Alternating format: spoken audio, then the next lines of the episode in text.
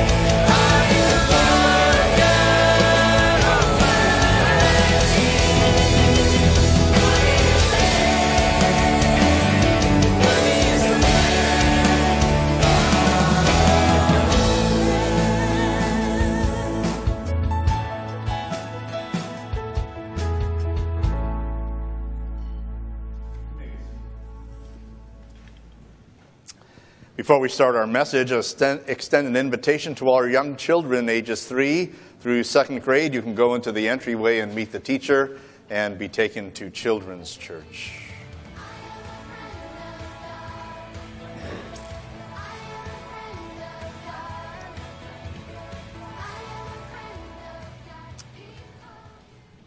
This summer, we have been spending our time in the Psalms, that, that hymn book from the Old Testament.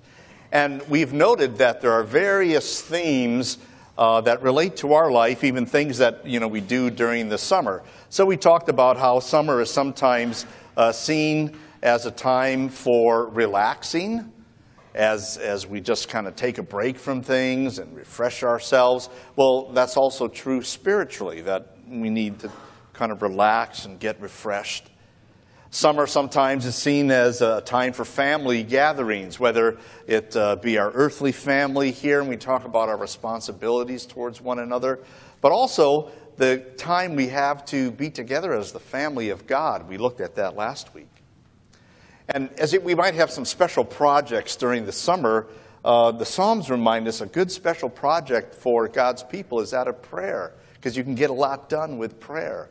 So we talked about praying for our nation, praying for others, praying for our own personal guidance from the Lord. Of course, probably one of the big things that's seen to be done during the summer is the traveling, uh, going various places. And so we talked about how, you know, we travel through life and have different experiences and, and how God can help us and guide us and strengthen us through those experiences. Well, along with that traveling, there's usually some sightseeing. Now, we're familiar with that, right? Because if you have people who come out to California, especially in this area, there's some certain things that they want to go see. They want to see the Golden Gate Bridge. They might want to see the city. Maybe they want to go to Alcatraz. They want to see the redwoods. They want to see the ocean. So they want to go see places. And, and that's true for us too. If we go somewhere else, maybe there's a famous city we want to see, some monument or some memorial, maybe something historical that's happened there. Maybe we want to travel overseas, go to Europe and see some of the very famous places that are there. So, whatever we do when we go sightseeing, we're just amazed by what we see and we want to take a lot in and, and we have reactions to it then, like, wow, what a, what a great building structure that was, or what beautiful natural landscape is there. So, it always incites us in a sense to kind of give some praise for what we see. Well, one of the themes in the book of Psalms is that of praise, praising God. Well, today we're going to do some sightseeing. The psalmist is going to take us on a tour to do some sightseeing. And that tour is of the universe. So I hope you have your ticket, your seatbelts, and we're going to take a tour through Psalm 148 of the universe. Now, watch the screen, of course, for the words because I've also put pictures up there to depict what he's talking about. Psalm 148. Praise the Lord. Praise the Lord from the heavens. Praise him in the heights above. Praise him, all his angels. Praise him, all his heavenly hosts. Praise him, sun and moon Praise him, all you shining stars. Praise him, you highest heavens and you waters above the skies. Let them praise the name of the Lord, for he commanded, and they were created. And he established them forever and ever. He issued a decree that will never pass away. Praise the Lord from the earth, you great sea creatures and all ocean depths. Praise the Lord from the earth, lightning and hail, snow and clouds, stormy winds that do his bidding. You mountains and all hills, fruit trees and all cedars, wild animals and all cattle, small creatures and flying birds, kings of the earth and all nations, you princes and all rulers of earth, young men and women, old men and children. Let them all praise the name of the Lord, for his name alone is exalted. His splendor is above the earth and the heavens. And he raised up for his people a horn, the praise of all his faithful servants of Israel, the people close to his heart. Praise the Lord. Well, it's pretty obvious, isn't it, from that psalm what his message is? Simply, praise the Lord. In the Hebrew, that's that word hallelujah. And when you look at the Hebrew text, you can see that word there very prominent at the start of each of those stanzas. It's a combination of two Hebrew words hallelujah, which means praise, and Yah, which is a little word that means the Lord. In this psalm alone, that word is used 13 times. Throughout that whole book of Psalms, it's used 182 times. And in all of the Bible, the word praise is used 363 times. And then there are additional words like worship and exalt and rejoice and extol, all have that idea of praise. You get the message? Praise the Lord. Now, it's interesting that the, the, the structure that he had in, in this psalm, kind of like with Psalm 150 that we heard before, he's putting together all these different sections of the universe. And he's bringing them all together as if it were one big symphonic composition, a symphony of praise. Well, let's take a look at what he is urging us to do, what he's urging us to praise God for. The very first thing, as we see, is the beauty of creation. And the reason he calls our attention to it is because that creation is simply declaring the majesty of God. Now, I found it kind of interesting how he's starting out the psalm and, and where he takes it. He didn't start with church. You know, let's praise God here in, in his house. He started in heaven with the angels. He's, he said that the angels should praise him. And earlier in another psalm, he said, Praise the Lord, you his angels, you mighty ones who do his bidding, who obey his word. God created the angels to be his servants. And they praise God not just with their beautiful voices in song, but also with their actions, with their works. They were created to be his servants that he uses to serve us.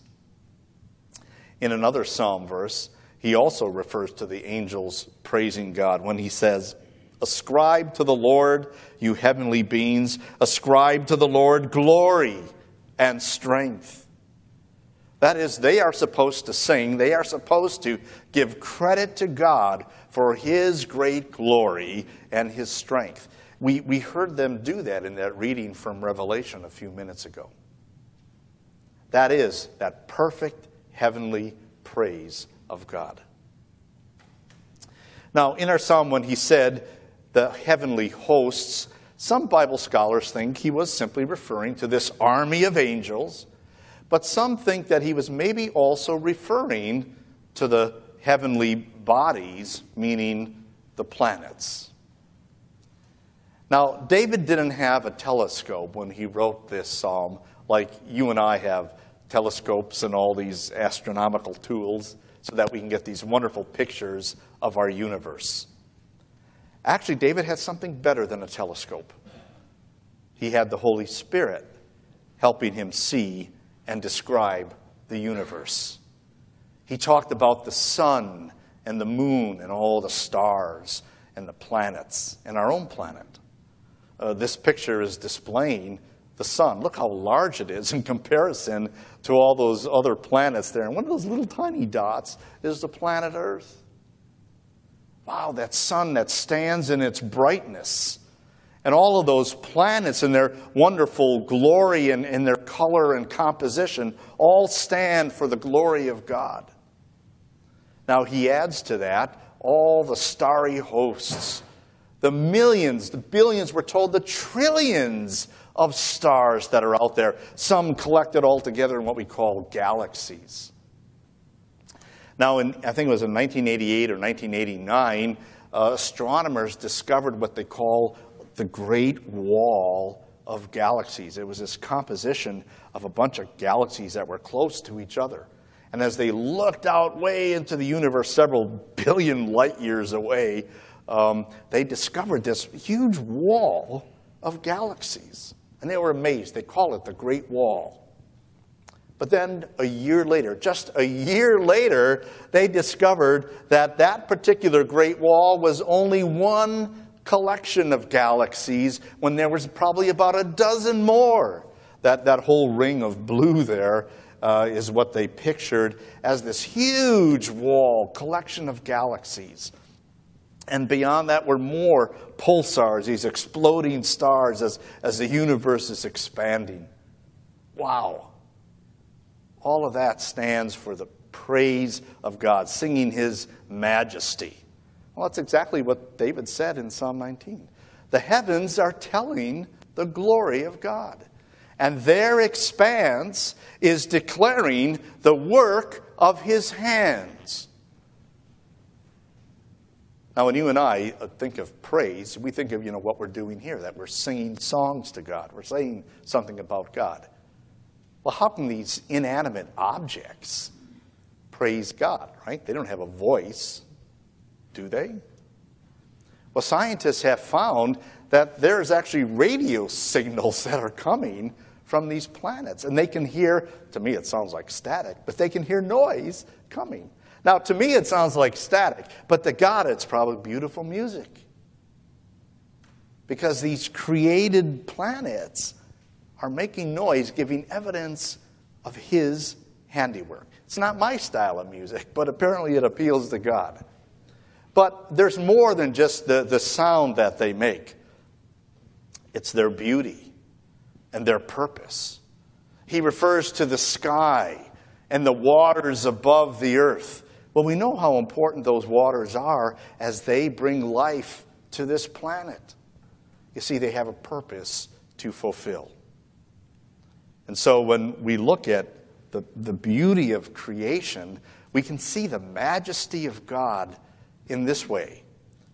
All those planets and such, they are calling our attention to the one who created it, with all his wisdom to put it all together and his power. He didn't need some millions or billions of years to do it. He only took a couple seconds when he declared, Let there be, and there was. And they're still there. They can be seen by us now. They are all obeying the laws of physics, his laws. We finally figure them out and write them down but they're all his laws of physics. Their whole existence is due to the command of God. That's how they display the majesty of God. Now, as we continue our tour, the psalmist takes us from outer space, from the far reaches of the universe, back down to our planet. He writes, Praise the Lord from the earth you great sea creatures in all ocean depths. We like to think of the universe out there in outer space, but there's another universe, another world under the sea. All those wonderful sea creatures and that world that lives under there. Now, David really didn't know much about it. He didn't have scuba gear. He didn't have all this sonar stuff that we have today to go underneath. But again, he had the Holy Spirit who told him that there's a world called an ocean filled with all these wonderful sea creatures. David could look out his window, though, and see the force and the power of nature displayed in lightning thunder, the strong winds and the snow. And for all of that, he gave praise to God who controls it all. We can't control it, can we? We can't control the lightning and the thunder and the snow, the rain. We wish we could. But God controls it, giving it or withholding it. It just reminds us of His majesty to work all of that and all for our good. David spoke of the mountains and the hills, the, the trees and all the creatures flying or crawling. All of that evidence of, of God's working to, to bring beauty and life into this world. And then finally, he brings that symphony of, of praise down to us when he says, The kings of the earth, the princes, all the rulers, young men, women, children, all of us are here to do this one thing, and that is to praise God, to lift up His name above all the creation, and to give Him glory. What a wonderful symphony of praise, huh? But it has another message for us it's to give us assurance of His care. David was reminded of that. When, when he looked out and he saw those mountains, he prayed, I lift up my eyes to the mountains. Where does my help come from?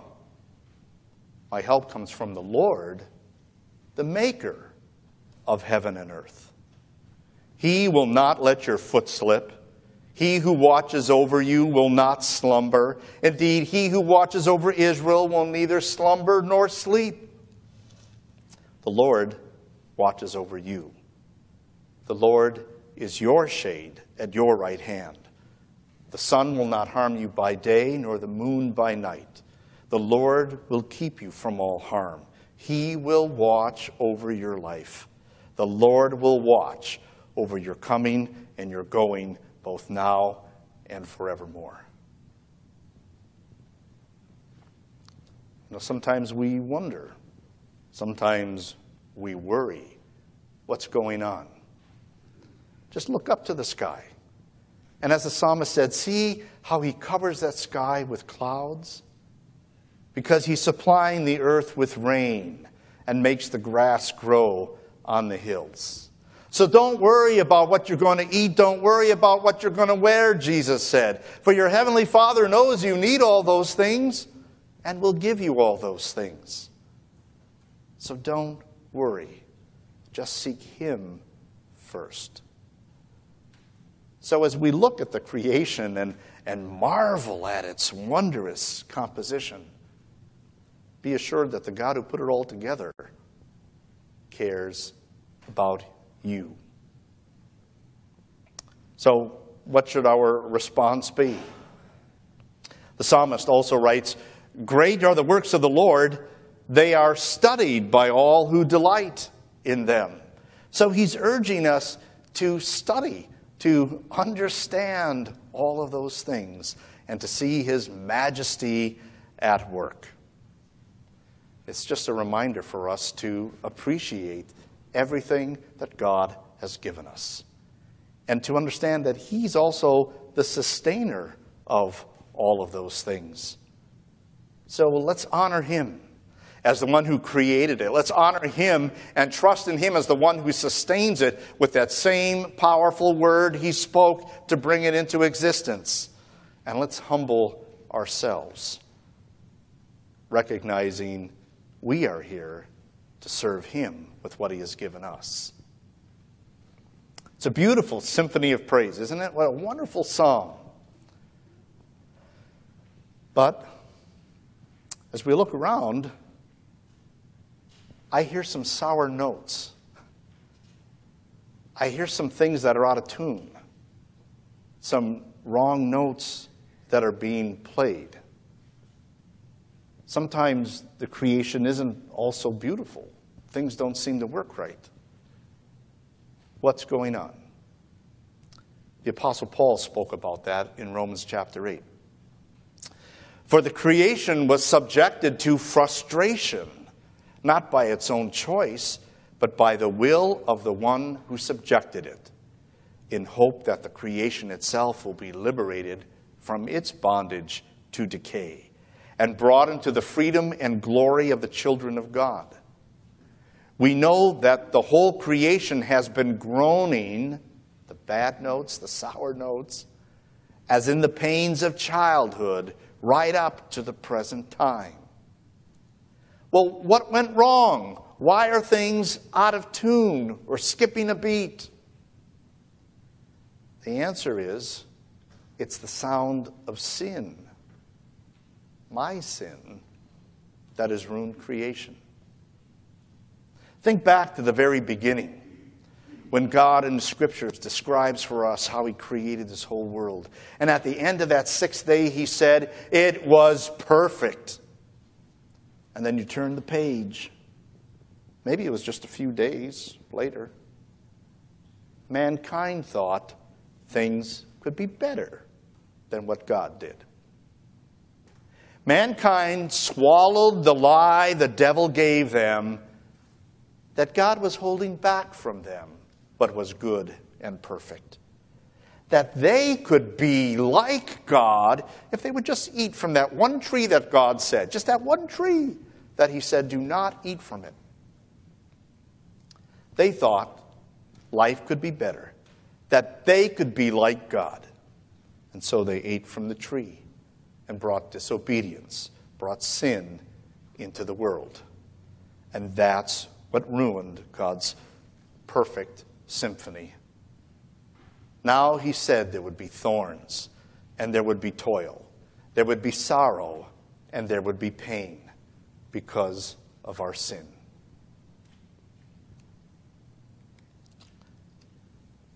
But there was something else God had in mind too. As I was putting this slideshow together, I ran across uh, this picture from space. Maybe you've seen it before. This was a picture that was taken by the astronauts on Apollo 8 on Christmas Eve in 1968. They were orbiting the moon and took this picture of the planet Earth and sent it back. And as they did, they started to read aloud from Genesis 1, that beautiful story of God creating the world. But when I looked at this, I thought, you know what? That's saying something to me now. That in this imperfect world, this out of tune symphony now, God has focused yet on one thing those people that He loves, that planet. Though he, it's surrounded in a darkness of sin and unbelief, God had a plan.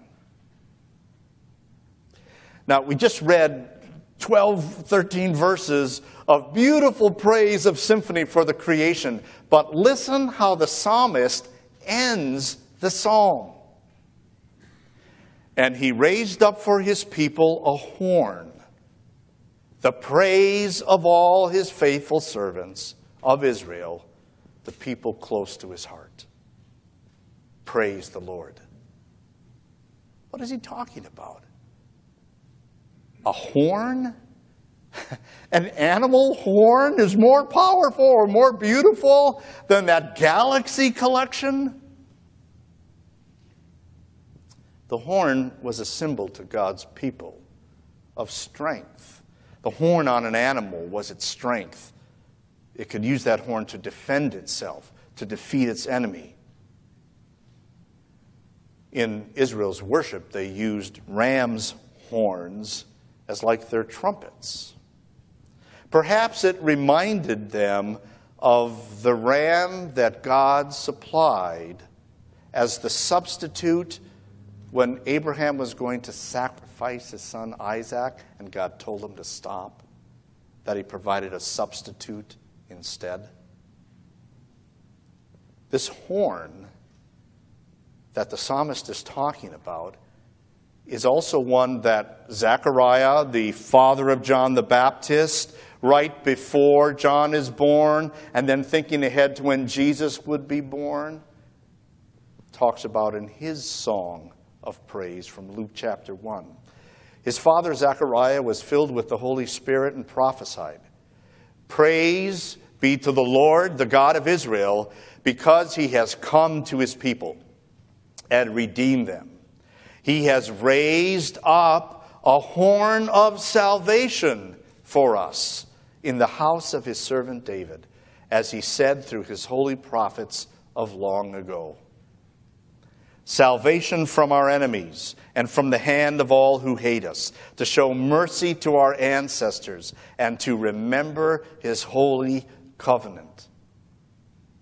At the end of that beautiful symphony of praise for the beauty of creation, David says, Let's praise God for the gift of salvation. That's the horn he's holding up. He's referring to Jesus, who gives us the victory over our enemies. Jesus was a horn of strength as he stood up to all the temptations that the devil threw at him to try to get him to fall. Temptations that you and I are familiar with. But Jesus was strong to overcome them and never sinned. So now there is a perfect obedience from a human being who is also the Son of God. That's given to you and me as ours simply through our faith in Jesus. Jesus died, but not in weakness, it was in strength to defeat the devil who wanted to drag us to hell. Jesus suffered hell in our place. And Jesus defeated death with his strength as he rose from the dead to show us that death has been defeated and we too will rise and live forever. What a beautiful reason to Praise God. That's what the psalmist was saying. Because of the victory we have from the Lord. Hallelujah. That word Yah means the Lord. That was the Old Testament name for the God who is faithful to his promises. It's the God who has us close to his heart. That's why Jesus came. That's why God blesses us today because of Jesus, He has us close to His heart. There may be times when we feel that God is distant, when things aren't going so well, and we wonder where are these blessings that God speaks of? Just look around. God hasn't forgotten you. He is faithful and keeps you close to his heart. Good reasons to praise the Lord. You know what? Human beings do a lot of praise. We do. We know how to praise. I mean, just turn on the TV and watch a baseball game. There's people praising the Giants. Watch a Warriors game, people praising the Warriors. Watch a 49ers game, there might be people praising them. Watch a Cowboys, watch a Cowboys game, there are people praising the Cowboys. We know how to praise. We'll praise our movie stars. We'll praise all our accomplishments. We know how to praise. But the question is where is our praise for God? Studies, surveys have been done. One that said, well, you know, about 40% of uh, Christians in America go and worship God on a Sunday. That was proven false. The number's actually lower.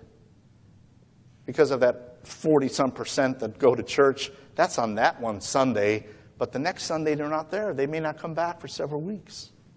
So they figured there's probably really only about 20 to 23% or 5% of Americans who worship God every week. Do we not have this universe and this creation every day?